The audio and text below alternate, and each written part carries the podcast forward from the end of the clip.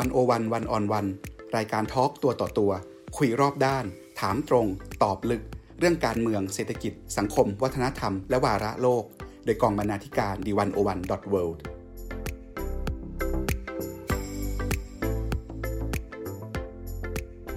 สวัสดีครับ ในช่วงวิกฤตโควิด -19 รายการวันโอวันวันออนวันปรับรูปแบบใหม่นะครับ เราจะมาพบกับท่านผู้ชมและท่านผู้ฟังในรูปแบบพอดแคสต์แทนหน้าจอครับ วันนี้ผมปกป้องจันวิทย์ดำเนินรายการ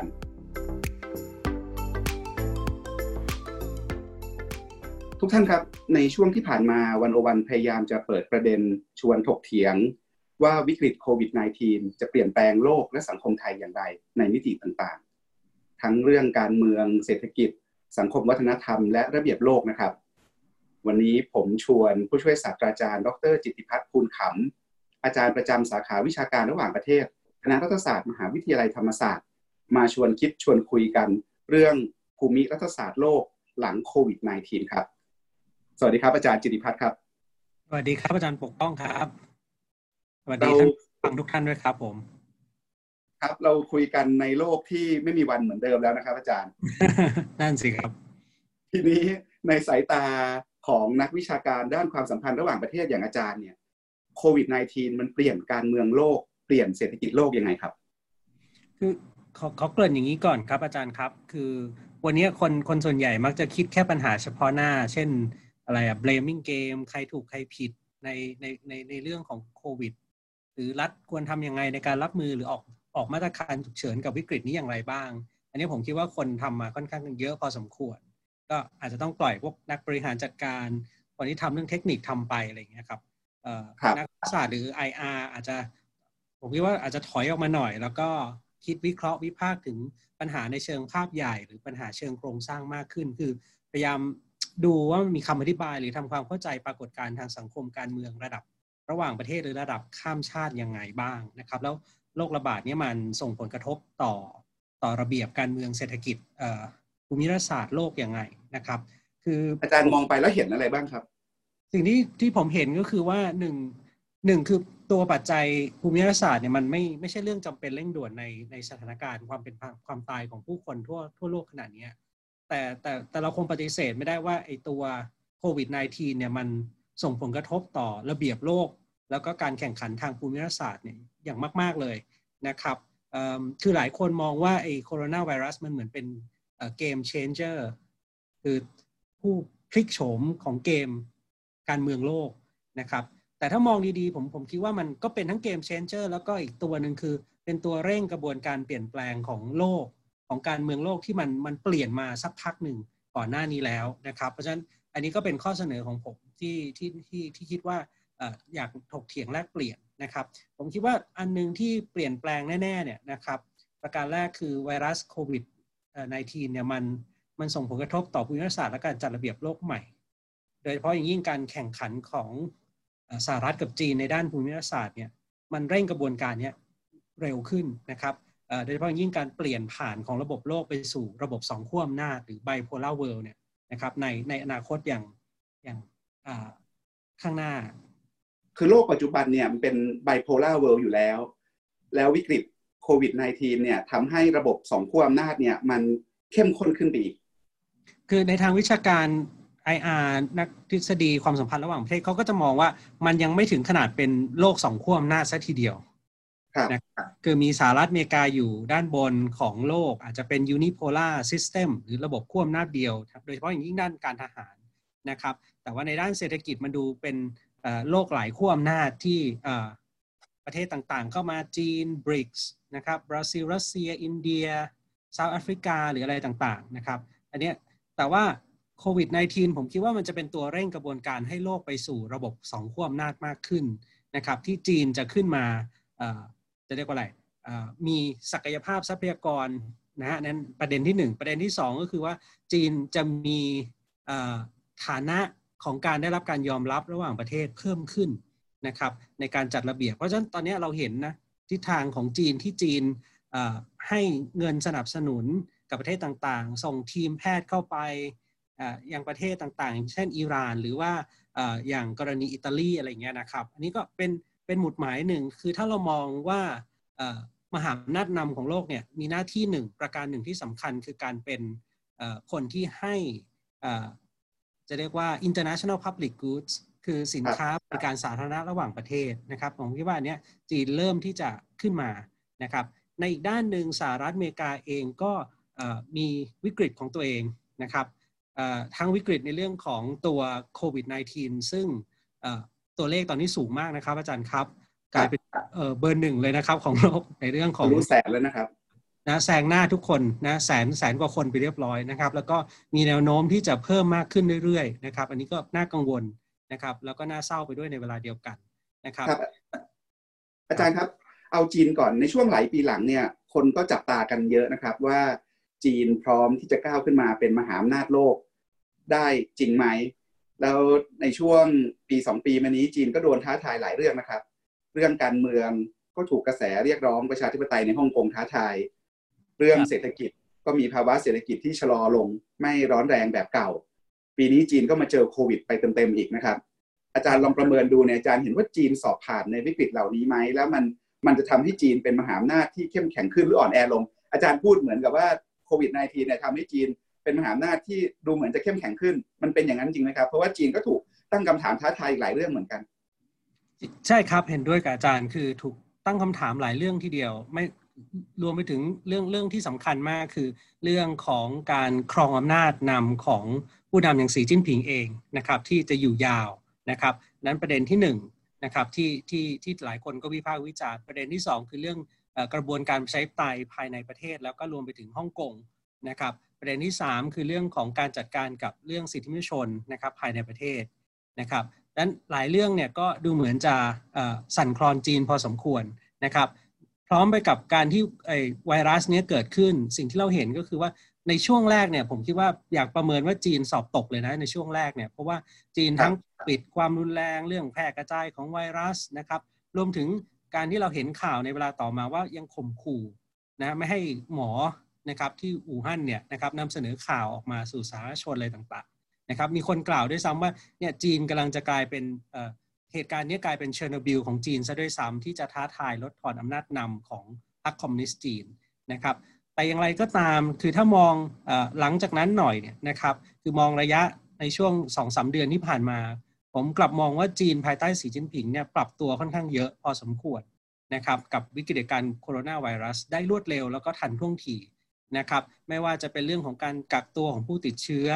นะครับการยุติการเดินทางการปิดเมือง รวมไปถึงการใช้กลไกในการติดตามคนป่วยหรือว่าผู้ป่วยต่างๆนะครับอย่างค่อนข้างจะชัดเจนขึ้น รวมทั้งการที่สีจิ้นผิงเอาอยู่ กับเรื่องของการบริหารจัดการไวรัสรอบนี้ที่เมืองอู่ฮั่นนะครับด้วยตัวเองก็บินไปนะครับเข้าไปเมืองก็สร้างความเชื่อมั่นให้กับประชาชนชาวจีนพอสมควรนะครับในอีกด้านหนึ่งที่เมื่อกี้ได้ได้คุยไปในระดับหนึ่งก็คือว่าจีนยังแสดงบทบาทนำในการช่วยเหลือประเทศต่างๆ ด้วยทั่วโลกนะครับการรับมือในเรื่องของการส่งออกพวกสินค้าเวชภัณฑ์ต่างๆ ยา หน้ากากกันฝุ่น หน้ากากการแพทย์อะไรต่างๆ นะครับและรวมถึงยังส่งทีมผู้เชี่ยวชาญไปประเทศต่างๆ ด้วยนะครับ อันนี้ก็ได้รับกระแสตอบรับค่อนข้างดีทีเดียวนะครับ อันนี้ก็จะเป็นประเด็นที่ที่ผมคิดว่าจีนก็ใช้พลิกวิกฤตให้กลายเป็นโอกาสนะครับ ตรงนี้นะครับเวลาเราจะดูว่าประเทศไหนก้าวขึ้นมาเป็นมหาอำนาจนำของโลกเนี่ยในทางความสัมพันธ์ระหว่างประเทศเขาดูอะไรกันบ้างอาจารย์มันมีเกณฑ์มันมีเกณฑ์หลักๆ ใหญ่ ๆ อะไรแล้ว รอบนี้ถ้าเราใช้เกณฑ์นี้ในการประเมินดูว่าจีน ก้าวขึ้นมาได้หรือยัง แล้วก็ประเมินดูว่าอเมริกายังคงเป็นมหาอำนาจนำได้อยู่ไหมเนี่ยมันมันเห็นอะไรบ้างจากเกณฑ์เหล่านี้หนึ่งหนึ่งเลยก็คือทรัพยากรครับ ทรัพยากรของจีนเนี่ยนะครับเรื่องของขีดความสามารถ material capability ของจีนก็สูงขึ้น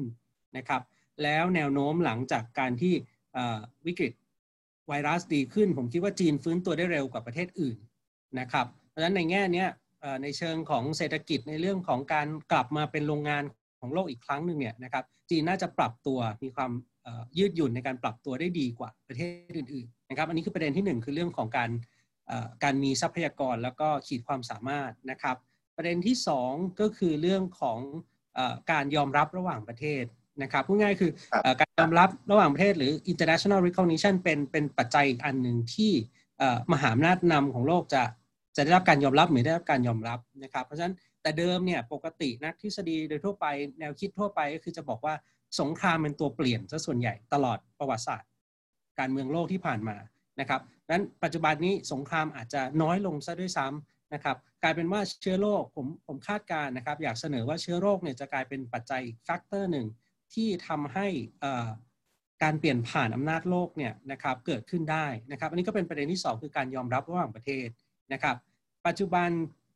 คนตั้งคำถามกับการมีอำนาจนำของสหรัฐอเมริกาค่อนข้างสูงนะครับ เพราะฉะนั้นในแง่นี้บทบาทของจีนเริ่มที่รับการยอมรับนะที่เป็นคนจัดระเบียบโลกนะแต่ก็ยังเป็นจุดเริ่มต้นนะครับ ยังไม่ได้บอกว่า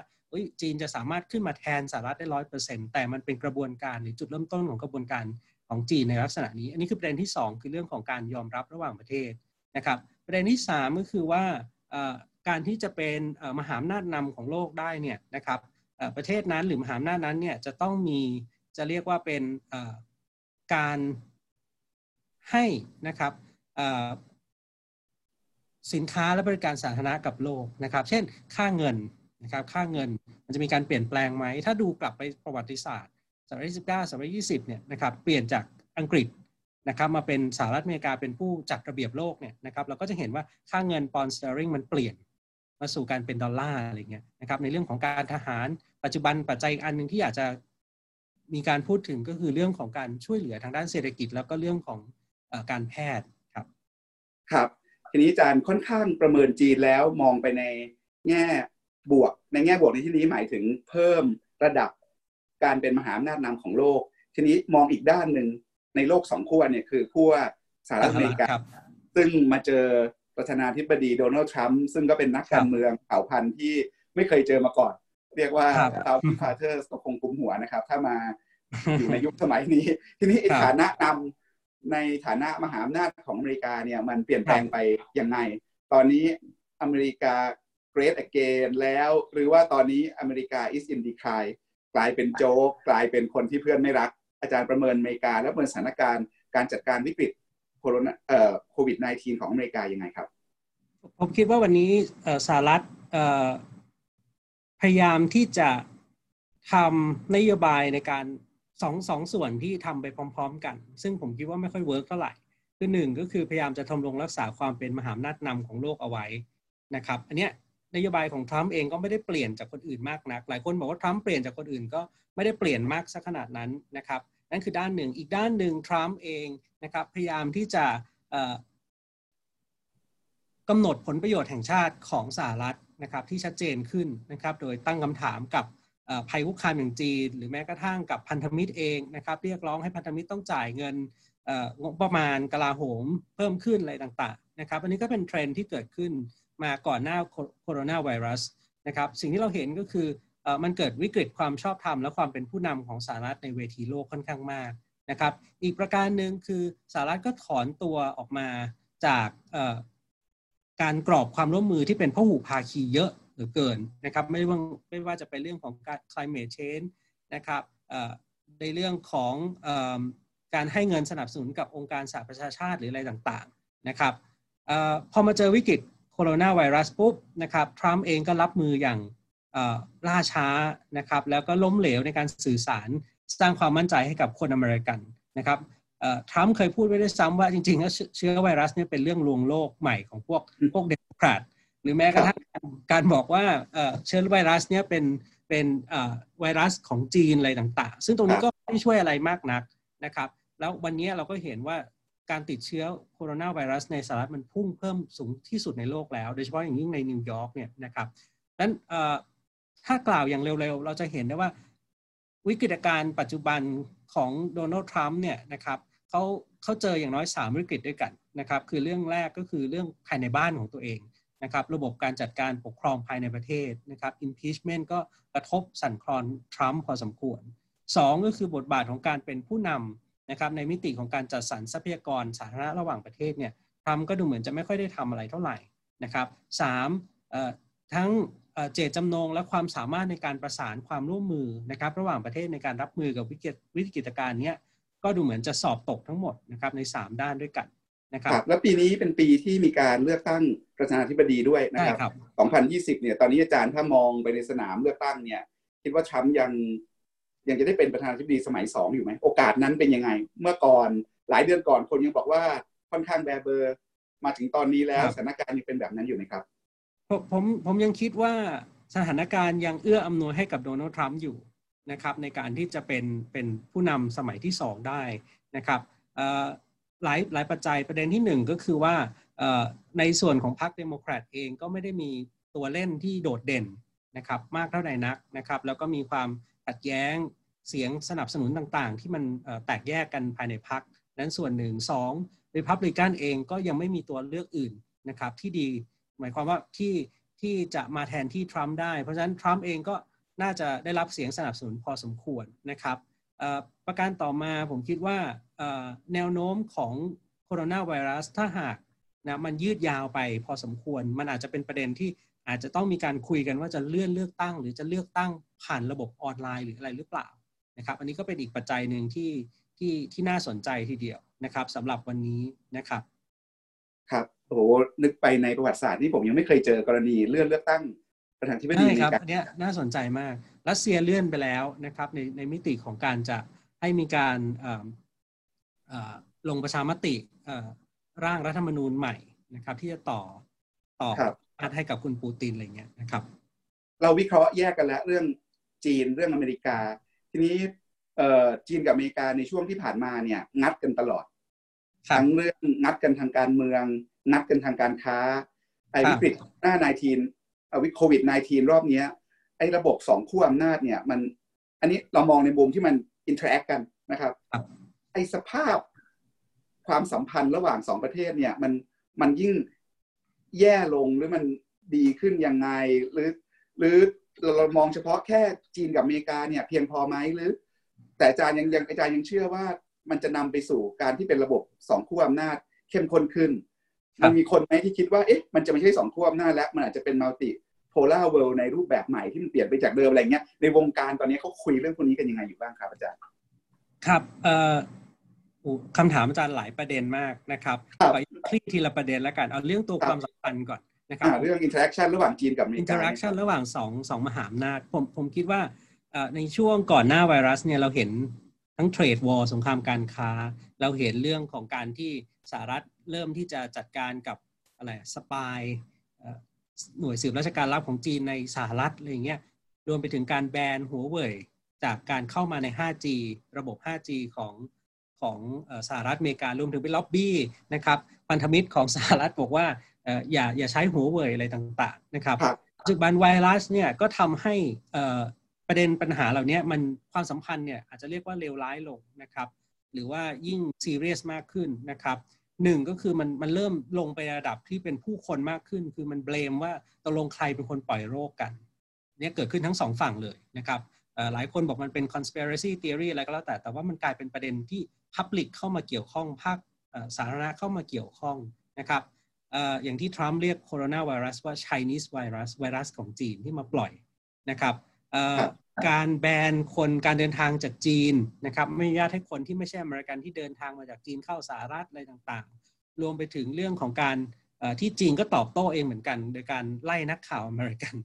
ขับนักข่าวมาไม่ว่าจะเป็น New York Times Washington Post หรืออะไรก็แล้วแต่เนี่ยนะครับเพราะฉะนั้นทิศทางแนวโน้มเนี่ยมันค่อนข้างที่จะไปในทิศทางที่ที่ที่แย่ลงในในความสัมพันธ์แบบทวิภาคีนะครับของสองมหาอำนาจนำของโลกนะครับ แม้ว่าเทรดวอลจะมีการชะงักหรือผ่อนคลายลงไปในระดับหนึ่ง แต่ผมคิดว่าถ้าสถานการณ์โคโรนาไวรัสกลับมา trade war ก็ยังจะกลับมาเป็นเป็นโจทย์ใหญ่ในความสัมพันธ์ระหว่างสหรัฐกับกับจีนนะครับ อีกอันนึงอีกอีกมิติหนึ่งที่ที่อาจจะต้องพิจารณากันด้วยก็คือเรื่องของการที่สหรัฐอเมริกานะครับในช่วงตั้งแต่ 2017 เป็นต้นมาเนี่ยนะครับใช้ยุทธศาสตร์ที่เรียกว่าอินโดแปซิฟิกนะครับ ที่เขาใช้คำว่าอินโดแปซิฟิกเนี่ยนะครับเพื่อที่จะสร้างนะครับระบบพันธมิตรกับประเทศทั้งที่เป็นมหาอำนาจในภูมิภาคนี้ไม่ว่าจะเป็นอินเดีย ญี่ปุ่น หรือว่าออสเตรเลียนะครับแล้วก็ระบบพันธมิตรกับรัฐอื่น ๆ ขนาดกลางขนาดเล็กในภูมิภาคนี้นะครับเพื่อคานดุลอำนาจกับจีนนะครับผมคิดว่าในปัจจุบันนี้ถ้าสหรัฐจะเอาจริงกับ Indo-Pacific Strategy ก็อาจจะเป็นเป็นอะไรล่ะ การเปลี่ยนเกมใหม่ นะครับการเปลี่ยนเกมรุกใหม่ได้เช่นเดียวกันนะครับแต่ด้วยความที่มันเป็นยุทธศาสตร์ที่อิงอยู่กับเรื่องของการทหารหรือกลาโหมเป็นหลักเนี่ยนะครับและแนวโน้มของการใช้กองทัพแล้วก็ทหารนิยมน่าจะยิ่งทำให้ระบบสองขั้วอำนาจใหม่เนี่ยนะครับมีแนวโน้มของการเผชิญหน้ากันมากขึ้นมากกว่าความร่วมมือ มีการแข่งขันทางภูมิศาสตร์นะครับของความหวาดระแวงซึ่งกันและกันเนี่ยจะยิ่งรุนแรงมากขึ้นครับ ครับ แล้วเรื่อง bipolar world versus multipolar world จริง ๆ เรื่องนี้มีการถกเถียงกันมาสักพักหนึ่งนะครับก่อนหน้าโคโรนาไวรัสจะเกิดขึ้นนะครับหลายนักวิชาการกลุ่มหนึ่งนะครับ ยกตัวอย่างเช่นงานของนักวิชาการมหามหาวิทยาลัยปรินสตันอย่างจีจอนไอเคนเบอรี่ก็จะบอกว่าโอ้ยยังไงโลกก็ยังเป็นโลกแบบเสรีนิยมอยู่นะครับแม้ว่าสหรัฐจะเจอกับวิกฤตเรื่องของ ความเป็นผู้นำหรือการนำ leadership ก็ตามนะครับ แต่โลกก็ยังเป็นคล้ายๆ unipolar world อยู่นะครับครับในกลุ่มหนึ่งนะครับ งานกลุ่มที่2นะครับคืองานกลุ่มที่มองว่าโลกมันเป็นหลายขั้วอำนาจแล้วนี่ก็มีนักวิชาการหลายคนที่ที่มองลักษณะนี้นะครับ กลุ่มที่3มองว่าโลกเป็นโลกที่ไม่มีขั้วอำนาจนะครับโลกที่มันไม่มีขั้วอำนาจแล้วนะครับ กลายเป็นเรื่องของ transnational world ที่มันข้ามรัฐข้ามชาติอะไรเงี้ยนะครับในขณะที่ก็จะมีนักวิชาการอีกกลุ่มหนึ่งนะครับอย่างเช่น นักวิชาการชาวจีนเองที่เป็นนักวิชาการแบบ realist หรือว่าสภาพจริงนิยมเนี่ยนะครับชื่อเหยียนซื่อถงเนี่ยนะครับแห่งมหาวิทยาลัยชิงหัวก็ออกมาบอกว่ามันเป็น bipolar world แต่เป็น bipolar world ที่ไม่ได้วางอยู่บนพื้นฐานของการแข่งขันกันด้านอุดมการณ์ทางการเมืองอีกต่อไปนะครับ เป็นเรื่องของการแข่งขันด้านภูมิศาสตร์ เป็นเรื่องอะไรต่างๆนะครับผมผมค่อนข้างจะเห็นด้วยกับงานของท่านอาจารย์เหยียนมากค่อนค่อนข้างมากทีเดียวนะครับดีเบตเปลี่ยนไปไหมครับ ในยุคโควิด -19 เปลี่ยนไปไหมเกิดขึ้นแล้วดีเบตมันมันเปลี่ยนครับผมเขียนผมคิดว่า gap มันมันจะไปเร็วขึ้นอืก่อนเนี่ยจีนคงต้องใช้เวลาอีกสักสิบถึงยี่สิบปีในการที่จะพัฒนาโดยเฉพาะยิ่งด้านด้านกลาโหมและการทหารเนี่ยนะครับจีนยังห่างอยู่มากทีเดียวนะครับดังนั้นในช่วง การการเกิดขึ้นของไวรัสเนี่ยก็อาจจะทำให้จีนมีเวลาในการสั่งสมกำลังอาวุธนะครับ แล้วก็การฟื้นตัวของจีนอย่างเร็วกว่าชาวบ้านเนี่ยกับคนอื่นๆ มันทำให้จีนกลับมาเป็นโรงงานโลกได้ จีนสามารถที่จะมีเวลาในการพัฒนาเทคโนโลยีนวัตกรรมได้เร็วกว่าคนอื่นนะครับ พร้อมๆไปกันนั้น ผมคิดว่าจีนน่าจะฟื้นตัวทางเศรษฐกิจได้เร็วกว่าคนอื่นด้วยนะครับคือแทนที่แต่เดิมจะแค่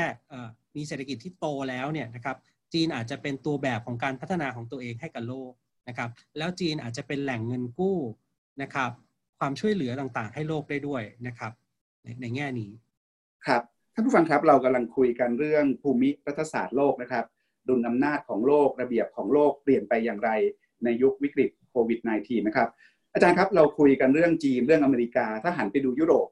ซึ่งก็เป็นอีกสนามรบเชื้อโรคหนึ่งเนี่ยนะครับ ตอนนี้อาจารย์เห็นยุโรปยังไงครับ หลายคนตั้งคำถามเรื่องสหภาพยุโรปบางคนบอกว่ามีเป็นเทพนิยายชัดๆเลยนะครับ มันไม่ใช่เรื่องจริงหรอกเพราะว่าเราครับเราเห็นภาพต่างคนต่างสู้กับโควิด -19 เอาตัวรอดกันก่อน แต่ละคนก็พยายามมี solo effort ในการจัดการกับปัญหา อนาคตของสหภาพยุโรปอยู่ตรงไหนครับ คือผมผมคิดว่าอย่างนี้ว่าอย่างที่บอกว่า โคโรนาไวรัสมันเป็นตัวเร่งกระบวนการหรือเป็น accelerator เนี่ยนะครับฉะนั้นผมคิดว่าแนวโน้มของ EU ที่มันมีความ disintegrate ในในตัวเองเนี่ยมีเผชิญหน้ากับนานาวิกฤตเนี่ยมันเกิดขึ้นมาสักพักแล้วนะครับ เราเห็นใช่ไหมการเงินวิกฤตหนี้สาธารณะนะครับพิกส์นะครับการออกจากสภาพยุโรปของอังกฤษ หรือสหราชอาณาจักรที่เราเรียกว่า Brexit วิกฤตผู้อพยพลี้ภัยนะครับ การผงาดขึ้นมาของฝ่ายขวาประชานิยมอะไรต่างๆ รวมทั้งรวมทั้งกระแสคลั่งชาติต่อต้านผู้อพยพ แล้วก็ชาวมุสลิมภายในยุโรปเรซิซึมเหยียดเชื้อชาติอะไรต่างๆนะครับแล้วนี้เกิดขึ้นมาในช่วงหนึ่งนะครับ ผมคิดว่าโคโรนาไวรัสจะยิ่งเร่งกระบวนการนี้เพิ่มมากขึ้นนะครับดังนั้นสิ่งที่เราเห็นตอนนี้ประเด็นหนึ่งก็คือแทบทุกประเทศต่างปิดพรมแดนของตนเองไปแล้ว border control กลายเป็นนอมใหม่ เป็นประทัดสถานใหม่ เป็นแนวคิดใหม่ของยุโรปไปแล้ว ซึ่งเอาเข้าจริงเนี่ยมันก็กระทบกับความเป็นสหภาพยุโรปเลยนะครับ เพราะว่าอย่างอย่างขั้นพื้นพื้นฐานหรือในเชิงโครงสร้าง เพราะว่าการ border control มันขัดแย้งกับตัวสปิริตของของตัวสหภาพยุโรปนะครับ เรื่องของการเปิดให้คนสามารถเดินทางได้อย่างเสรี ผ่านระบบที่เรียกว่าเชงเก้นวีซ่าหรืออะไรก็แล้วแต่นะครับ เพราะฉะนั้นคำหนึ่งที่ผมว่า อาจจะเอามาใช้ได้ก็คือว่าตอนนี้ยุโรปมุ่งไปสู่การที่เป็น less Europe นะครับมากกว่าที่จะเป็น more Europe นะครับเอาเข้าจริงคือ more Europe เป็นคำหนึ่งที่ใช้กันมาสักพักหนึ่งนะครับโดยเฉพาะอย่างยิ่งประธานคณะกรรมาการยุโรปคนปัจจุบันเนี่ยเธอก็ใช้คำว่า more Europe เยอะมากว่ามันคือทางออกของระเบียบโลกในปัจจุบันนะครับแต่ปัจจุบันเนี้ยยุโรปผมคิดว่ามันจะมีความเป็น less Europe มากขึ้นนะครับ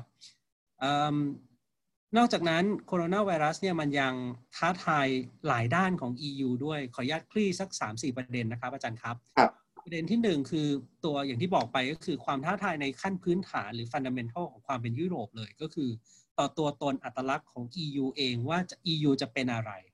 นะครับเพราะการที่ EU จะเป็นอะไรเนี่ยมันจะเป็นตัวเชฟทิศทางนโยบายยุทธศาสตร์ของ EU ในระดับโลกนะครับในระดับภูมิภาคเองนะครับ ผมคิดว่า EU มีแนวโน้มที่จะเป็นป้อมปราการมากขึ้น ป้อมปราการมากขึ้นเป็น fortress EU มากขึ้นนะครับใน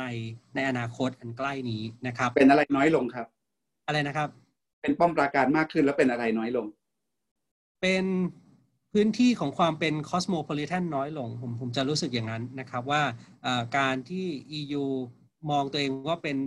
ส่งเสริมเรื่องพลเมืองโลก ส่งเสริมเรื่องการเปิดเสรีการ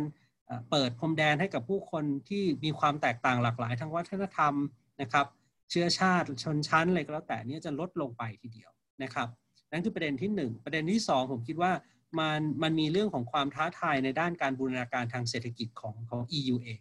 นะครับจากก็มาสู่ประเด็นนี้ว่าสุดท้ายคือแต่เดิมเนี่ยนะครับมันก็เถียงกัน EU ก็เถียงกันว่าเฮ้ยต่างคนต่างไปไหมคนยังไม่พร้อมก็ไป ก็ก็ก็ค่อยๆตามไป คนที่พร้อมก็ไปก่อนอะไรอย่างเงี้ยครับ แต่ในอนาคตผมคิดว่า EU อาจจะเห็นต่างคนต่างไปมากขึ้นนะครับ วันนี้อาการเริ่มออกนะครับว่าในเชิงของภาพรวมของบูรณาการทางเศรษฐกิจ EU เนี่ยก็ยกเว้นมาตรการต่างๆ ที่ตัวเองวางกรอบไว้ แต่ก็ด้วยเงื่อนไขของโคโรนาไวรัสเนี่ยแหละ แต่ถ้าลองดูวิเคราะห์เนี่ยเราจะเห็นมาตรการด้านการคลังที่ปัจจุบันรัฐใช้จ่ายเกินเกณฑ์มาตรฐานของ EU ได้แล้ว ช่ไหมครับสองการที่ให้รัฐเข้าไปอุ้มภาคเศรษฐกิจต่าง ๆ ได้โดยเฉพาะภาคเศรษฐกิจขนาดใหญ่ ธนาคารการบินต่างๆนะครับสามตัวอย่างคือตัวอย่างที่สามก็คือเรื่องของไอเดียเรื่องโคโรนาบอลส์นะครับเป็นคำที่พูดกันในปัจจุบันก็คือพูดถึงให้รัฐสมาชิกในยูโรโซนที่ใช้ค่าเงินยูโรเนี่ยนะครับสามารถที่จะขายหนี้สาธารณะของตัวเองเป็นพันธบัตรให้แก่รัฐในสมาชิกด้วยกันนะครับเพราะฉะนั้นก็เป็นภาพใหญ่ นะครับซึ่งประมาณสักกลางเดือนที่ผ่านมาเนี่ยนะครับธนาคารกลางของยุโรปหรือ European Central Bank ก็เพิ่งอนุมัติ ตัวโครงการซื้อขายพันธบัตรยูโรให้กับสมาชิกนะครับกรีซเองตอนแรกก็ถูกปฏิเสธนะครับแต่ว่าก็ได้รับการอนุญาตให้ทำได้ในเวลาต่อมา เพราะฉะนั้นอันนี้ก็เป็นโจทย์ใหญ่ทีเดียวสำหรับเรื่องของการบูรณาการทางเศรษฐกิจนะครับครับประเด็นที่สามคือการความท้าทายในเรื่องของการ ความเหลื่อมล้ำทางเศรษฐกิจแล้วกันนะครับโดยเฉพาะอย่างยิ่งซึ่งซึ่งอันนี้ก็เกิดขึ้นมาก่อนโคโรนาไวรัสครับความเหลื่อมล้ำโดยเฉพาะอย่างยิ่งรัฐทางตอนเหนือ เยอรมนีอย่างเงี้ยเป็นตัวอย่างกับรัฐทางตอนใต้ที่มีหนี้สาธารณะจำนวนมากเพิ่มขึ้นนะครับอิตาลีอิตาลีนะครับนี่ก็โดนหนักสุดนะครับหรือแม้กระทั่งสเปนเองก็ตามนะครับโปรตุเกสนะครับนั้นนี้สาที่เพิ่มมากขึ้นของรัฐทางใต้เนี่ยก็เป็นปัญหาในเชิงโครงสร้าง ที่เรื้อรังมากของสหภาพยุโรปมาโดยตลอดนะครับ อันนี้ก็เป็นผลมาจากการเปลี่ยนผ่านเข้าสู่ระบบแบบทุนนิยมแบบเสรีนิยมใหม่ที่เปิดเสรีทางด้านการค้าการเงินอย่างรวดเร็วเนี่ยนะครับ แล้วหลายประเทศก็ยังไม่ยังไม่ได้ฟื้นตัวจากวิกฤตหนี้สาธารณะดังกล่าวนะครับยกตัวอย่างอิตาลีเนี่ยก็ถูกกระหน่ำค่อนข้างมากทีเดียวนะจากวิกฤตโคโรนาไวรัสนะครับ แล้วก็น่าจะมีแนวโน้มของการต้องขอกู้ยืมเงินอะไรต่าง นะครับปัจจุบันใช้กลไกการพันธบัตรของยูโรไปพลางๆเนี่ยนะครับแต่ว่าผมคิดว่าเศรษฐกิจของยุโรปน่าจะย่ำแย่ทีเดียวนะครับเข้าสู่สิ่งที่เรียกว่า recession นะครับมากขึ้นเรื่อยๆเศรษฐกิจแบบถดถอยนะครับจริงๆ IMF ก็เพิ่งออกมาประกาศเมื่อเร็วๆนี้ว่าโลกกำลังเข้าสู่ภาวะ recession หรือเศรษฐกิจถดถอยในปัจจุบันนะครับคำถามผมคืออย่างนี้ว่ามันมันจะอยู่ยาวหรือเปล่ามากกว่า คือคือเราก็ทราบกันดีว่ามันเป็นเศรษฐกิจถดถ นะครับถ้าดูประวัติศาสตร์แล้วเนี่ยนะครับในช่วงประวัติศาสตร์ของเศรษฐกิจโลกนะครับว่า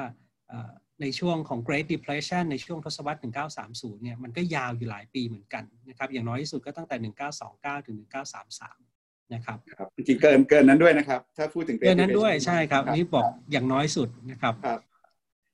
เรื่องการเมืองอัตลักษณ์เป็นไงครับอาจารย์ เพราะว่าที่ยุโรปปัญหาเรื่องนี้เป็นเรื่องใหญ่ เรื่องผู้ลี้ภัย เรื่องผู้อพยพสถานการณ์เปลี่ยนไปยังไงพอเกิด วิกฤตโควิด -19 ครับสถานการณ์ก็จะเรียกว่าย่ำแย่เหมือนกันนะครับในฝั่งจริง ๆ ไม่ใช่แค่ฝั่งยุโรปแต่ว่าทั่วโลกนะครับ ที่กระแสเรื่อง racism หรือการบูลลี่ การข่มเหงรังแกคนที่มีอัตลักษณ์ต่างไปจากตัวเองเนี่ยนะครับเกิดขึ้นค่อนข้างมากทีเดียวนะครับเพราะฉะนั้นอันนี้ก็เป็นเทรนด์ที่เราเห็นว่าการท้าทายต่อเรื่องผู้อพยพเข้ามาในยุโรปเนี่ยจะมีกระแสของการเหยียดเชื้อชาติสูงขึ้นนะครับ นนี้ด้านหนึ่งที่ที่เห็นเกือบทุกทุกประเทศที่เป็นแบบนั้นนะครับ ประเด็นที่ 2 ก็คือว่าตัวแสดงที่เข้ามาเกี่ยวข้องกับเรื่องผู้อพยพนะครับโดยเฉพาะอย่างยิ่งตุรกีเนี่ยนะครับคือเดิม EU กับตุรกีมีข้อตกลงกันว่าตุรกีจะเป็นด่านหน้าในการกันหรือคัดกรองผู้อพยพนะครับเข้ามายังยุโรปเนี่ยนะครับปัจจุบันตุรกีก็เปลี่ยนนโยบายนะครับก็คือบอกว่าเฮ้ยฉันไม่ควบไม่ควบคุมการไหลเวียนของผู้อพยพลี้ภัยนะครับเข้ามาในยุโรปอีกแล้วนะครับก็ นั้นอันนี้เราก็จะเห็นว่าทุกประเทศต่างผลักภาระและส่งออกนะครับปัญหาเรื่องผู้อพยพต่างๆ ให้กับคนอื่นนะครับทาง EU เองปัจจุบันก็คงจะมีประเด็นปัญหานี้เกิดขึ้นแน่นอนนะครับประเด็นที่เกี่ยวข้องเชื่อมโยงกัน ผมคิดว่าคือเรื่องของการเกิดขึ้นของพรมแดนใหม่นะครับพรมแดนซึ่งแต่เดิมไม่ใช่เรื่องของพรมแดนที่เป็น border control อย่างเดียว แต่มันจะเป็นพรมแดนที่ นะครับมีประเด็นในเรื่องของความมั่นคงด้านเชื้อโรคเข้ามาเกี่ยวข้องด้วยนะครับ กล่าวคือต่อไปนี้ผู้คนโดยเฉพาะยิ่งในยุโรปเนี่ยนะครับไม่ได้แค่เหยียดคนอื่นในหาที่เป็นเชื้อชาตินะครับ เท่านั้นแต่ยังเหยียดคนอื่นในหาที่เฮ้ยมองคนอื่นในหาที่เป็นเชื้อโรค ที่จำเป็นต้องการไว้ต้องเอาให้ออกห่างจากพรมแดงของตัวเองนะครับแม้กระทั่งใช้กำลังความรุนแรงนะครับ อันนี้ก็มีแนวโน้มที่จะเกิดขึ้นได้นะครับจริง หลายสังคมก็เริ่มเห็นว่าเฮ้ยมีการเหยียดคนที่ติดเชื้อหรืออะไรต่างๆเนี่ยเกิดขึ้นนะครับเพราะฉะนั้นโดยภาพรวมผมคิดว่าประเด็นพรมแดนกลายเป็นประเด็นทางการแพทย์มากขึ้นเรื่อยๆนะครับกลายเป็นพรมแดนที่นักวิชาการบางคนอาจจะเรียกว่าเป็นพรมแดนทางการป้องกันเชื้อโรคนะครับมากขึ้น ครับ จาก EU มาดูอังกฤษกันหน่อยครับอาจารย์อาจารย์เห็นอะไรที่อังกฤษบ้างมีการเปลี่ยนแปลงอะไรที่น่าสนใจโอ้อังกฤษนี่ก็นะครับตอนนี้ก็คงต้องจับตามองมาก ๆเลย คืออันหนึ่งที่เราเห็นก็คือว่าการติดเชื้อโควิด -19 มันขึ้นไปทุกชนชั้นนะครับทางสังคม โดยเฉพาะอย่างยิ่งชนชั้นนำของอังกฤษเนี่ยในปัจจุบันก็เจอกับการ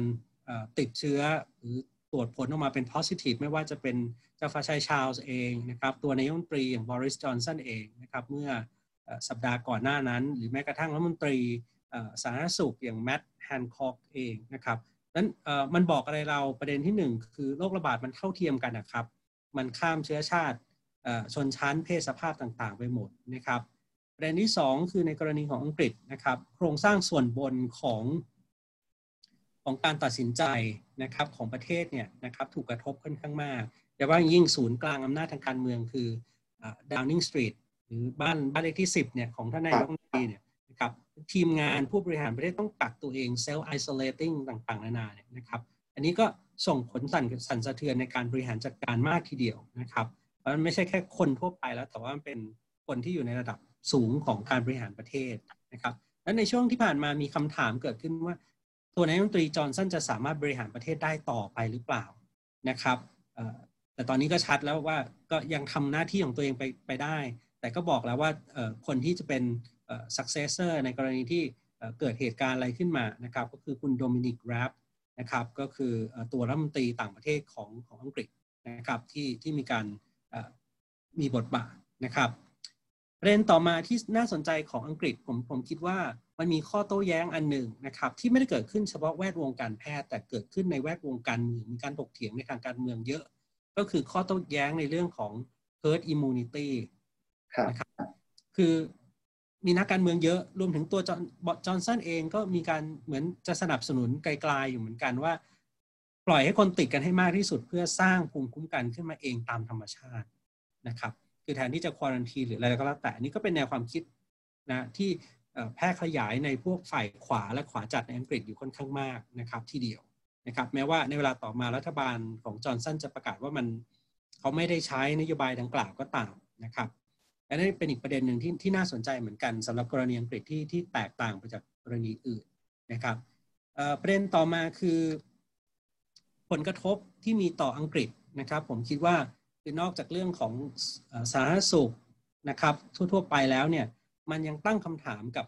ระบบเศรษฐกิจการเมืองของอังกฤษเองด้วยนะครับ ว่าอังกฤษมีความพร้อมมากน้อยแค่ไหนหนึ่งก็คือแน่นอนผมคิดว่ามันกระทบต่อความเป็นศูนย์กลางทางด้านการเงินของโลกของอังกฤษ นะครับซิตี้ออมลอนดอนคงกระทบอย่างหนักแน่นอน เรื่องตลาดหุ้นเรื่องของตลาดการเงินต่างๆ ตลาดพันธบัตรอะไรก็แล้วแต่นะครับประเด็นที่ 2 ก็คือเรื่องของเออเราเห็นปัญหาเชิงโครงสร้างของตัว NHS นะครับระบบประกันคุณภาพประกันประกันสุขภาพของอังกฤษนะครับ National Health System ของอังกฤษเนี่ยนะครับก็เราเห็นโรงพยาบาลที่ไม่เพียงพอนะครับ เตียง ICU ที่ไม่เพียงพอนะครับอะไรต่างๆนานานะครับประเด็นนี้ก็เป็นอีกโจทย์หนึ่งนะครับสามที่จะกระทบกับอังกฤษก็คือการสั่นคลอนถึง special relationship ระหว่างอังกฤษกับสหรัฐอเมริกา ที่ต่างคนต่างปิดประเทศนะครับเพราะฉะนั้นวันนี้เนี่ยความเป็นอัตลักษณ์แบบ Anglo American World ที่เคยกำกับนะครับแล้วก็เป็นผู้นำของโลกเนี่ยก็ถูกท้าทายอย่างรุนแรงอย่างที่ไม่เคยมีมาก่อนนะครับรวมไปถึงเรื่องของ กระแสของคนภายในประเทศว่าถ้ารัฐบาลไม่สามารถจัดการโควิดได้อย่างมีประสิทธิภาพนะครับหน่วยทางการเมืองอย่างเช่นสกอตแลนด์เนี่ยเขาจะทำประชามติแยกตัวอีกครั้งหนึ่งหรือเปล่านะครับนั้นอันนี้ก็จะเป็นเทรนด์ของอังกฤษนะครับอย่างเร็วๆครับ ครับ ก่อนโควิด -19 เนี่ย Brexit ก็เกิดขึ้นแล้วใช่ไหมครับครับ เราพูดถึงความเสี่ยงที่สกอตแลนด์แล้วก็ไอร์แลนด์เหนือจะแยกตัวเป็นอิสระ ในอนาคต เราเห็นอังกฤษหันเข้าหาตัวเองมากขึ้นอะไรอย่างเงี้ยนะครับเอ่อโควิด -19 เนี่ยในภาพใหญ่ ผลต่อสหราชอาณาจักรเนี่ยมันจะเปลี่ยนทิศทางลมที่พัดไปทางขวา นี้ไหมมันจะรีไดเรกไปทางซ้ายขึ้นไหมมันมีโอกาสที่เอ่อความคิดทางเลือกมีโอกาสที่พักแรงงานจะกลับขึ้นมามากน้อยขนาดไหนยังไง ผมคิดว่าเป็นไปได้สองทางเลย แต่ว่า แนวโน้มของปัจจุบันผมผมผมคิดว่านะครับอังกฤษหรือโลกเนี่ยจะหันขวามากขึ้นนะครับหันขวามากขึ้นนะครับในมิติของ nationalism หรือชาตินิยมมากขึ้นนะครับต่างคนต่างปิดประเทศนะครับรวมไปถึงเรื่องของการมีแนวโน้มที่จะเหยียดเชื้อชาติมากขึ้นหรือ racism มากขึ้นนะครับ ดังนั้นอันนี้ในในแง่หนึ่งผมคิดว่าแต่แต่ละประเทศเนี่ยจะจะหันไปหาความเป็นชาตินิยมมากขึ้นนะครับ แต่และหลายคนก็ไปผูกโยงประเด็นนี้นะครับ กับเรื่องของการสิ้นสุดของโลกาภิวัตน์ด้วยหรือเปล่านะครับผมผมผมอาจจะเห็นแย้งสักเล็กน้อยนะครับ คืออกับข้อถกเถียงใหญ่ตรงนี้ เพราะว่าหลายคนเนี่ยนะครับนักวิชาการหลายคนมองไปที่ทางเดียวกันว่าโลกาภิวัตน์ล่มสลายแน่นอน นะครับไม่ว่าจะเป็น realist อย่างสตีเฟนวอลต์นะครับพวกเสรีนิยมอย่างโรบินนิบเล็ตต์นะครับของ Chatham House นะครับหรือแม้กระทั่งอาจารย์จันจิราเองก็มองถึงประเด็นนี้เพิ่งเขียนบทความลงวันเหมือนกันนะครับผมเห็นด้วยนะครับว่า economic nationalism จะกลายเป็นเทรนด์ของโลกอนาคตนะครับที่ให้ความชอบธรรมกับพวกต่อต้านโลกาภิวัตน์ทั้งหลายเนี่ยอันตรายผลกระทบที่เกิดขึ้นจากการที่ รัฐพึ่งพาพึ่งพิงระบบการผลิตระหว่างประเทศมากเกินไปอะไรต่างๆนะครับแต่ผมอยากชวนชวนตั้งประเด็นนี้ว่าเราอาจจะต้องตั้งคำถามมั้งว่าโลกาภิวัตน์แบบไหนกำลังล่มสลายกันแน่นะครับสำหรับเป็น hyper-globalization หรือว่า hyper-globalization เนี่ยนะครับแบบหนึ่งผมผมคิดว่าการเปิดกว้างทางการเมือง การเคลื่อนย้ายอย่างเสรีของคนผู้คนการ สินค้าบริการอะไรเงี้ย อันนี้ผมว่าอาจจะล่มสลายมานานพอสมควรแล้วนะอืมนะฮะโควิดแค่ผลักให้มันเร็วขึ้นนะครับ แล้วแรงขึ้นหรือเผยให้เราเห็นเผยให้เราเห็นนะครับ ให้เผยให้เราเห็นอย่างชัดเจนตรงไปตรงมามากขึ้นนะครับ แต่อีกมุมหนึ่งนะครับ ผมกลับคิดว่าโลกาภิวัตน์ของตัวเสรีนิยมใหม่ มันจะไม่ล่มสลายไปนะครับ คือในด้านหนึ่ง hyper globalization ทางด้านสังคม นะครับไปสังคมการเมืองไปแน่นะครับแต่ถ้าเราลองดูการบริหารจัดการโลกในปัจจุบันในช่วงวิกฤตโควิดนะครับเราเห็นอะไรบ้าง ผมเห็นว่าเราเห็นบทบาทขององค์กรระหว่างประเทศด้านการเงินที่ยังดำเนินนโยบายเศรษฐกิจแบบเสรีนิยมใหม่อย่างเข้มข้นเข้มแข็งมากขึ้น ไม่ว่าจะเป็น IMF นะครับหรือว่า European Central Bank ของ EU เองก็ตามนะครับสอง เทรนในอนาคตเนี่ยนะครับในเรื่องของการรัดเข็มขัดหรือ austerity program เนี่ยยังคงชัดเจนมาแน่นอนครับนะรัฐต่างๆนะครับสามการแปรรูปนะครับรัฐวิสาหกิจหรือกิจการโอนกิจการให้เป็นของเอกชนเพิ่มมากขึ้นเนี่ยนะครับ ผมคิดว่านี้ก็ยังดำรงอยู่นะครับ อันนึงที่น่าสนใจก็คือว่าผมผมเราเราน่าจะเห็นการโอนภาระความรับผิดชอบให้กับผู้คนมากขึ้น คือโอนภาระ ต่างๆ ให้กับอินดิวิเดลมากขึ้น ไม่ใช่แค่เรื่องเศรษฐกิจนะครับ แต่จะรวมไปถึงจิตสำนึกเลยนะครับ คือทุกคนเบลมตัวเองก่อน ไม่ได้เบลมถึงระบบโครงสร้างของโลกนะครับที่เป็นอยู่นะครับฉะนั้นสำหรับผมผมคิดว่า the end of globalization นะครับหรือว่าการยุติหรือสิ้นสุดของ globalization หรือโลกาภิวัตน์เนี่ยคงอาจต้องถามว่าโลกาภิวัตน์แบบไหน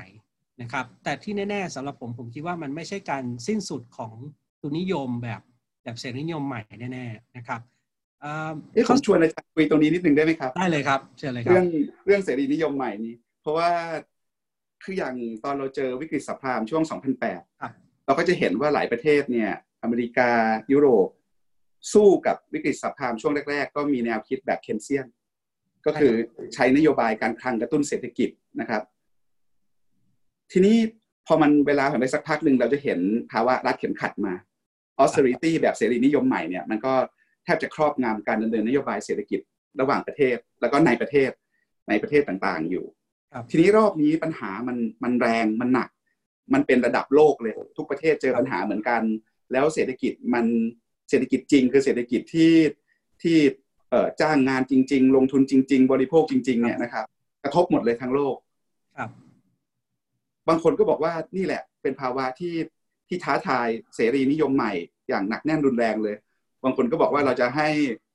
ดำเนินนโยบายเศรษฐกิจแบบรัดเข็มขัดแบบ austerity มันไม่มีวันฟื้นขึ้นมาได้ อันเนี้ยอาจารย์ยังยังยังคิดว่ามันจะกลับมาเป็นแบบเดิมหรอเพราะสถานการณ์มันเข้มข้นหนักหน่วงขึ้นกว่าเดิมเยอะเลย จนตอนนี้ทุกประเทศนี่เป็นยิ่งกว่าเคนเซียนอีกใช่ไหมครับอเมริกาออกมา มีนโยบายกระตุ้นเศรษฐกิจแบบใหญ่ที่สุดในประวัติศาสตร์เเฟดธนาคารกลางอเมริกาเองก็ออกมาทำ QE แบบไร้ข้อจำกัดเลยนะครับ คือคือผมผมผมคิดว่ามันมีสามเส้นทางให้เดินด้วยกันนะครับสามเส้นทางด้วยกันคือคืออันนี้อันแรกก็คือเอ่อเส้นทางที่หนึ่งคือมันยังเป็นเสรีนิยมใหม่อยู่นะครับแต่ผมอยากจะเรียกมันใหม่ว่ามันเป็นเอ่อ neoliberal populism ละกันนะครับโมเดลแบบนี้ตัวแบบแบบนี้เกิดขึ้นในในหลายที่ด้วยกัน คือเป็นทั้ง populism ต่อต้านพวกคนอื่นนะครับผู้อพยพ นะครับมีความเป็นชาตินิยม แต่ในเวลาเดียวกันนโยบายเศรษฐกิจแบบมหภาคยังเป็นเสรีนิยมใหม่นะครับและตัวแบบนี้เราเห็นอย่างกรณีของวิกเตอร์ออร์บานในฮังการีนะครับหรืออะไรต่างๆ นานา อันนี้ตัวแบบเส้นทางที่1นนะครับซึ่งซึ่งอาจจะเกิดขึ้นนะครับ ผมคิดว่ามีแนวโน้มที่จะเกิดขึ้น ไม่ได้แปลว่าผมสนับสนุนแบบนี้ให้เกิดขึ้นครับแต่ว่ามีแนวโน้มที่จะเกิดขึ้นสูงมากนะครับ แบบที่2นะครับคือตัวแบบของ การเป็นรัฐที่มีอำนาจนิยมมากขึ้นนะครับโดยตัวแบบที่2เนี่ยนะครับเราเราจะเห็นได้ว่าการที่รัฐใช้มาตรการฉุกเฉินอะไรต่างๆนะครับในการรับมือกับวิกฤตเศรษฐกิจโทษฮะในการรับมือกับวิกฤตของโคโรนาไวรัสเนี่ยนะครับแต่รัฐไม่ยอมนะครับคือพูดง่ายคือไม่ยอมคืนอำนาจฉุกเฉินเหล่านี้คืนไปนะครับจะดึงอำนาจกลับมาเพราะฉะนั้นตัวแบบที่2เนี่ยก็อาจจะเกิดขึ้นนะครับเราจะเห็นตัวแบบนี้ ไม่ว่าจะเป็นรัฐแบบทหารนิยม ไม่ว่าจะเป็นรัฐแบบเทคโนแครดหรือแม้กระทั่งอาจจะเป็นรัฐแบบรัฐราชการขึ้นมาใหม่นะครับอันนี้ในโลกตอนนี้ก็เป็นเทรนด์แบบหนึ่งที่เกิดขึ้นมานะครับอันนี้เป็นเส้นทางที่ 2 ที่เกิดขึ้น เส้นทางที่3นะครับคือเส้นทางอย่างที่อาจารย์ปกป้องได้ได้กรุณาเรียนไปแล้วเนี่ยนะครับผมว่าอันนี้เป็นเส้นทางที่แต่ต้องอาศัย ความร่วมมือนะครับ หรือว่าเจตจำนงของผู้นำในการที่จะผลักนโยบายนี้ คือการปฏิรูปโครงสร้างของระบบเศรษฐกิจโลกใหม่นะครับ เราอาจจะเรียกว่าเป็น the new new deal ก็อาจจะได้นะครับนะครับที่สมัยวิกฤตเศรษฐกิจโลกนะครับในช่วง Great Depression ในทศวรรษ 1930 ต่อมาเนี่ยนะครับประธานาธิบดีแฟรงกลินรูสเวลต์ของสหรัฐก็ออกนโยบาย New Deal นะครับมีรัฐสวัสดิการมีการให้เงินช่วยเหลือนะครับหรือถ้าพูดในภาษาแบบเศรษฐกิจ แบบที่อาจารย์ปกป้องเชี่ยวชาญมากกว่าผมเนี่ยก็คือ Keynesianism เนี่ยนะครับมันจะเกิดขึ้นได้ไหมนะครับผมผมคิดว่าในแบบตัวแบบที่ 3 ก็น่าสนใจนะครับคือถ้าถ้าพูดถึงข้อถกเถียงเนี่ยตัวแบบที่3เนี่ยนะครับก็มีนักวิชาการอย่างเช่นไอเคนเบอรี่เองนะครับจีจอนไอเคนเบอรี่เองก็บอกว่าไวรัสเนี่ยมันน่าจะทำหน้าที่เป็นเหมือนเวกอัพคอล ของเสรีนิยมประชาธิปไตยนะครับว่ามันควรจะมีการปฏิรูปให้เป็นสากลมากขึ้น แต่เขาก็ไม่ได้พูดให้ชัดว่ามันควรจะเป็นแบบไหนนะครับ ถ้าให้ผมวิเคราะห์ ผมอยากจะเสนอว่าพลังประชาธิปไตยต้องเสนออะไรใหม่ ๆนะครับ ที่เป็นรูปธรรมนะครับ แล้วก็เป็นผลดีต่อผู้คนโดยรวมในโลกมากขึ้นนี่คือตัวแบบทางเลือกที่3นะครับเช่น การปฏิรูประบบสวัสดิการโดยรวมนะครับที่มัน universal มันเป็นสากล นะครับการรักษาสุขภาพรูปแบบใหม่ คือเราเห็นประเด็นปัญหาของความผุกร่อนของ NHS ของอังกฤษระบบประกันสุขภาพของสหรัฐอเมริกาเองก็ดีอะไรต่างๆ ที่มันทั้งสองประเทศนี้ไม่เพียงพอในการรับผู้ป่วยที่ติดโคโรนาไวรัสในปัจจุบันนะครับนั้นอย่างที่บอกไปว่าวันนี้เราอาจจะต้องคุยกันเรื่องว่ามันมี the new new deal ไหมนะครับทำยังไงที่จะให้มาตรการฉุกเฉินต่างๆ ที่ที่รัฐทำมีแนวโน้มที่เป็นอำนาจนิยมเนี่ย ไม่ใช่เรื่องถาวรนะครับไม่ใช่เรื่องที่มันถาวรระบบการเมืองแบบเสรีนิยมประชาธิปไตยเนี่ยจะดำรงอยู่ได้ก็ด้วยความเคารพความแตกต่างหลากหลายเคารพเสียงของคนตัวเล็กตัวน้อยนะครับ มีความเท่าเทียมทางเศรษฐกิจการเมืองที่เพิ่มขึ้นนะครับ แล้วก็ทำรงรักษาไว้ซึ่งประชาธิปไตยไว้เนี่ยอันนี้ก็สำคัญนะครับนั้นมันต้องออกแบบนะครับ ประเด็นสุดท้ายสำหรับกลุ่มนี้ก็คือว่าทำยังไงที่จะออกแบบการสร้างความ ความเป็นหนึ่งเดียวกันทางสังคมระหว่างผู้คนได้คือ social solidarity เนี่ยต้องเกิดนะครับนักวิชาการหลายคนก็บอกว่ามันมีตัวอย่างนะ คือไปดูเครือข่ายของคนที่อาสาเข้ามาทำงานให้ NHS นะครับเช่น mutual aid groups กลุ่มเครือข่ายที่ช่วยเหลือซึ่งกันและกันนะครับช่วยกดกลุ่มคนที่อ่อนแอกว่านะครับมีความเสี่ยงอย่างเช่น คนชาราอะไรต่างๆ เหล่านี้เป็นต้นนะครับนั้น ผมคิดว่ามี 3 ทางใหญ่ ๆ ที่โลกกำลังจะไปนะครับในเชิงตัวแบบและกัน 3 ตัวแบบ ตัวแบบที่ 1 ก็คือเป็นเสรีนิยมใหม่เหมือนเดิม แต่เป็นเสรีนิยมใหม่ที่พูดเรื่องภาษาแบบชาตินิยมมากขึ้นนะครับมีเรทอริกหรือวาทศิลป์แบบชาตินิยม มีวัฒศิลป์ในเรื่องของการเหยียดคนอื่นมากขึ้นนะพรมแดนที่แข็งกระด้างมากขึ้น ตัวแบบที่ 2 ก็คือตัวแบบของอำนาจนิยมนะครับและตัวแบบที่ 3 ก็คือตัวแบบในเรื่องของ เสรีนิยมที่ที่ต้องปฏิรูปตัวเองนะครับครับ อาจารย์บอกว่าตอนนี้โลกหันไปทางขวา หันไปหาอำนาจนิยม หันไปหารัฐที่เข้มแข็งมากขึ้น หันหาตัวเองมากขึ้นใช่ไหมครับ ผมก็ก่อนอาจารย์จะเล่านี่ก็ อยากจะถามต่ออยู่พอดีเลยว่า ทีนี้ไอแนวคิดหรืออุดมการแบบประชาธิปไตย สิทธิเสรีภาพพลเมือง อุดมการเสรีนิยม ครับ จะใหม่หรือเปล่ายกไว้ก่อนนะครับ อุดมการเสรีนิยมทางการเมืองก็ได้นะครับ มันจะอยู่รอดได้อย่างไรท่ามกลางความท้าทายพวกนี้ เผื่ออาจารย์มีอะไรจะเติมไปอีก อาจารย์ก็ตอบมาบางส่วนแล้วว่านักคิดสายประชาธิปไตยเนี่ยเขาโต้กลับกระแสหันขวากระแสอำนาจนิยม กันยังไงบ้าง อาจารย์บอกว่าประชาธิปไตยต้องทำไงให้มีคุณค่าความหมายเราจะไปสู้กันในสนามอะไรได้บ้างนะครับ นักประชาธิปไตยนี่เขาโต้กลับกระแสพวกนี้ยังไงนักโลกาภิวัตน์โต้กลับความท้าทายพวกนี้ยังไง เรื่องการปิดประเทศการปิดพรมแดน การปกป้องการค้า หรือในยุคที่เครือข่ายการผลิตข้ามชาติสั่นสะเทือนอะไรแบบนี้ครับอาจารย์มีมีมุมตรงนี้เล่าให้เราฟังหน่อยก็สนุกดีครับ ว่าอาจารย์ไปอ่านเจออะไรสนุกสนุกในเรื่องพวกนี้บ้างดีเบตเรื่องพวกนี้คือคือผมลองยกอย่างนี้แล้วกันนะครับ ในเรื่องของข้อถกเถียงว่าระบบการเมืองแบบไหนมันรับมือโคโรนาไวรัสได้ดีกว่ากัน อันนี้ก็น่าสนดีนะครับว่าตัวแบบที่เถียงกันว่าเอ้ยมัน successful หรือมันประสบความสำเร็จอะไรเงี้ยนะครับ ผมคิดว่า ตัวแบบของจีนกับตัวแบบของเกาหลีใต้เนี่ยน่าน่าสนใจมาถอดบทเรียนนะครับแม้ว่าอาจผมอาจจะยังไม่ทำรีเสิร์ชหรืองานวิจัยตอนนี้เยอะเท่าไหร่นะแต่ว่าถ้าลองคิดเร็วๆเนี่ยนะครับเราจะเห็นได้ว่าการจัดการวิกฤตโคโรนาไวรัสแบบที่รัฐมีอำนาจเป็นรัฐเป็นแบบอำนาจนิยมเนี่ยนะครับมันปิดกั้นเสรีภาพปกปิดข้อมูลเรื่องรวมถึงคุกคามเสียงที่เห็นต่างเนี่ยไม่ค่อย work เท่าไหร่นะครับในกรณีของคุณหมอ หลี่เหวินเลี่ยงเนี่ยนะครับคุณหมอที่ออกมานะครับเปิดโปงเรื่องของการมีการแพร่ขยายของโคโรนาไวรัสเนี่ยก็เป็นตัวอย่างที่ดีทีเดียวนะครับว่าสุดท้ายแล้วระบอบการเมืองที่เป็นประชาธิปไตยที่มันเปิดเพียงพอเนี่ยมันทำให้คน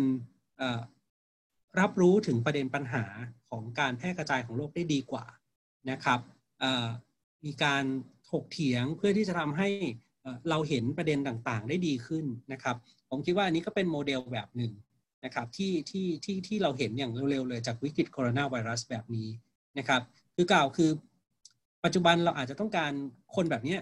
เยอะๆนะครับในการช่วยกันตรวจสอบถ่วงดุลอำนาจฉุกเฉิน ที่รัฐมันพลากไปจากเรานะครับคือจะถามว่าจำเป็นไหมก็จำเป็นนะครับ แต่ว่ามันก็ต้องเป็นต้องมีการตรวจสอบถ่วงดุลอำนาจดังกล่าว ไม่ให้มันมากเกินไปนะครับ และในระบบที่เป็นระบบเปิดแบบประชาธิปไตย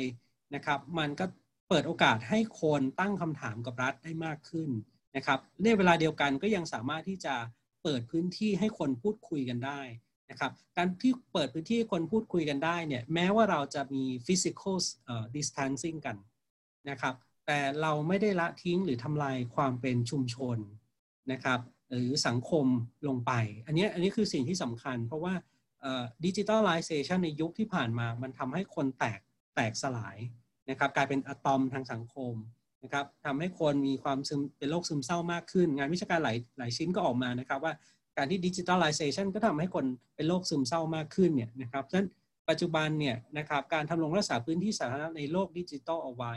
นะครับให้คนมีความเป็นหนึ่งเดียวกัน social solidarity นะครับผมคิดว่าสำคัญนะครับสำคัญมากกว่าการที่เราผลักภาระหรือ privatize responsibility ไปให้กับคนใดคนหนึ่ง โดยที่เราไม่ตั้งคำถามว่าจริงๆแล้วรัฐเนี่ยมีหน้าที่ในการที่จะต้อง provide หรือให้นะครับความรับผิดชอบต่างๆ กับชุมชนทางการเมืองเหมือนกันนะครับแต่กันนั้นก็ดีนะครับจากกรณีโคโรนาไวรัสเราเห็นว่าเอาข้อจริงแล้ว ไม่ว่าจะเป็นรัฐแบบเผด็จการหรือประชาธิปไตยเนี่ยนะครับก็มีการตอบโต้กับเรื่องของการใช้จะเรียกว่าอะไรกลไกในการจัดการกับ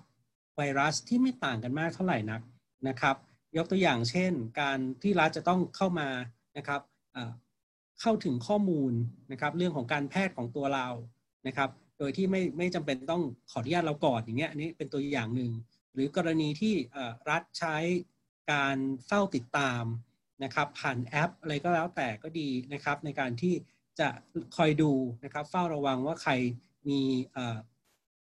ติดเชื้อหรือเปล่านะครับ นะอันนี้ก็เป็นอีกอันหนึ่งที่ริดรอนสิทธิ์แต่ว่ามันก็เป็นเทรดออฟที่จำเป็นในช่วงสถานการณ์อย่างนี้นะครับ แต่ประเด็นของผมก็คือว่าตัวระบบการเมืองแบบเปิดแบบใช้ไปมันยังทำให้เรามีสิทธิ์มีเสียงในการที่จะคอยถ่วงดุลอำนาตรวจสอบตั้งคำถามอยู่ได้บ้างนะครับ เพราะฉะนั้นอันนี้ก็จะเป็นสิ่งที่ที่เราต้องไปด้วยกัน นะครับในการรับมือกับโลก แล้วในเวลาเดียวกันก็คือ ไม่ทำให้รัฐมันกลายเป็นอำนาจอธิปอำนาจอธิปไตยที่ที่แข็งกระด้าง หรือว่าเป็นอำนาจนิยมในท้ายที่สุดครับ ครับ อาจารย์ครับในวิกฤตโควิด -19 เนี่ยที่สั่นสะเทือนขวัญ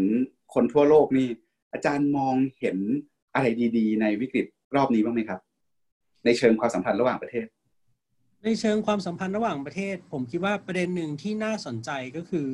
มันชวนให้เรากลับมาคิดถึงโจทย์คลาสสิกหลาย ๆ อย่างนะครับ มีเวลานั่งนิ่ง ๆ แล้วคิดถึงโจทย์คลาสสิกต่าง ๆ เช่น ระเบียบโลก หรือแม้กระทั่งการคิดกลับไปว่า เฮ้ย มันมีประวัติศาสตร์ช่วงยาวของเชื้อโรคที่มันมีผลกระทบต่อ การเมืองโลกยังไง ต่อตัวเราอย่างไรนะครับ ผมคิดว่านั้นนั่นก็เป็นเป็นอันหนึ่งที่ที่ที่เราเห็นนะครับในเชิงของการที่ส่งผลกระทบต่อ ต่อการศึกษาความสัมพันธ์ระหว่างประเทศนะครับประเด็นที่ 2 ก็คือว่าเราเห็นนะครับบทเรียนของรัฐอื่น ๆมากขึ้น